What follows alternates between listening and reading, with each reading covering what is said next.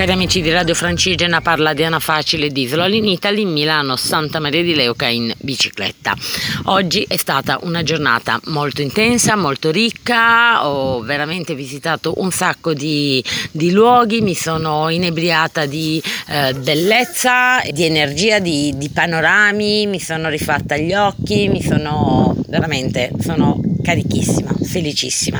Il bello di non programmare nulla in un viaggio è che tutto quello che arriva ti sorprende. Non avere aspettative è il modo migliore, secondo me, per vivere il viaggio. La giornata è iniziata a Pescara, Cati aveva delle cose da fare, per cui io sono andata a visitare la casa di Gabriele D'Annunzio, come ben sapete, è pescarese, che è stata dichiarata monumento nazionale nel 1927, sia per tutelarla come edificio di interesse storico, ma anche per commemorare la, la madre del, eh, de, de, de, del Vate poeta mh, mm, che visse e morì qui. Da Pescara ci siamo poi spostate un pochino dentro, siamo andati a visitare il borgo di San Valentino, un borgo eh, non restaurato tutto sommato però autentico e mm, carino perché c'ha un antico castello e mm, devo dire insomma mm, è stata proprio una, una tappa per bere un caffè e abbiamo fatto un giro e abbiamo scoperto un posto nuovo.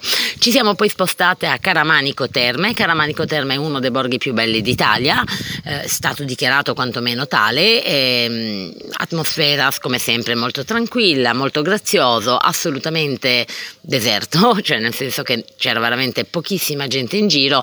Da qui poi si partono tutti i tour e le escursioni nella, nella Maiella, viste stratosferiche. Io e Cati siamo scese a fare una passeggiata anche breve nella valle dell'Orsento e siamo arrivati in questa piccola a questo ruscello, mm, non, non, saprei nemmeno come dire, è stato, è stato un, un, momento in cui eravamo solo io e lei, nel, avvolte dalla vegetazione, è bellissimo, per me questo è rigenerante.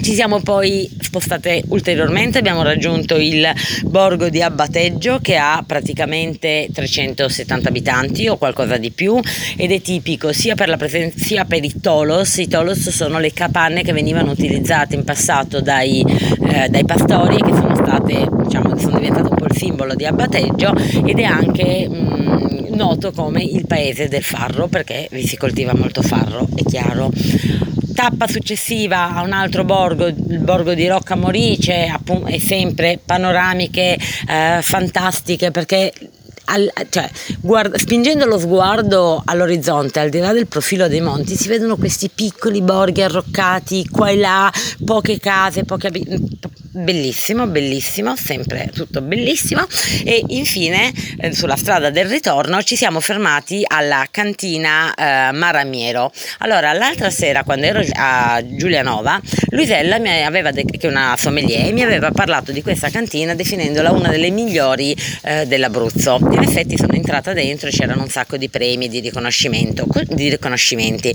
Così mi sono fatta spiegare un po' di cose, mi ha detto appunto che questa zona proprio dove siamo dove mi trovo attualmente, è una zona particolarmente votata per il vino perché la presenza del Gran Sasso, della Maiella e dall'altra parte dell'Adriatico creano il microclima ideale per, eh, per coltivare le viti e le viti tipiche della zona sono il Montepulciano, il Trebbiano e il Pecorino. Vabbè, inutile dirvi che ho preso eh, due bottiglie per stasera eh, perché ceneremo a casa, eh, che mi sembrava il minimo ehm, onorare questa questa terra così ricca, così densa, così accogliente.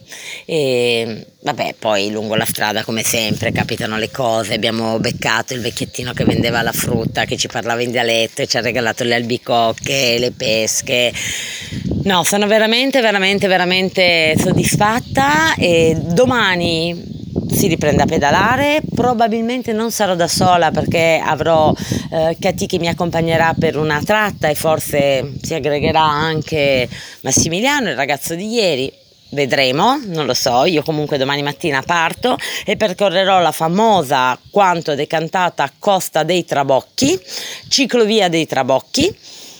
Ecco, diciamo che per domani ho grandi aspettative perché dal, me l'hanno veramente, ne hanno parlato benissimo.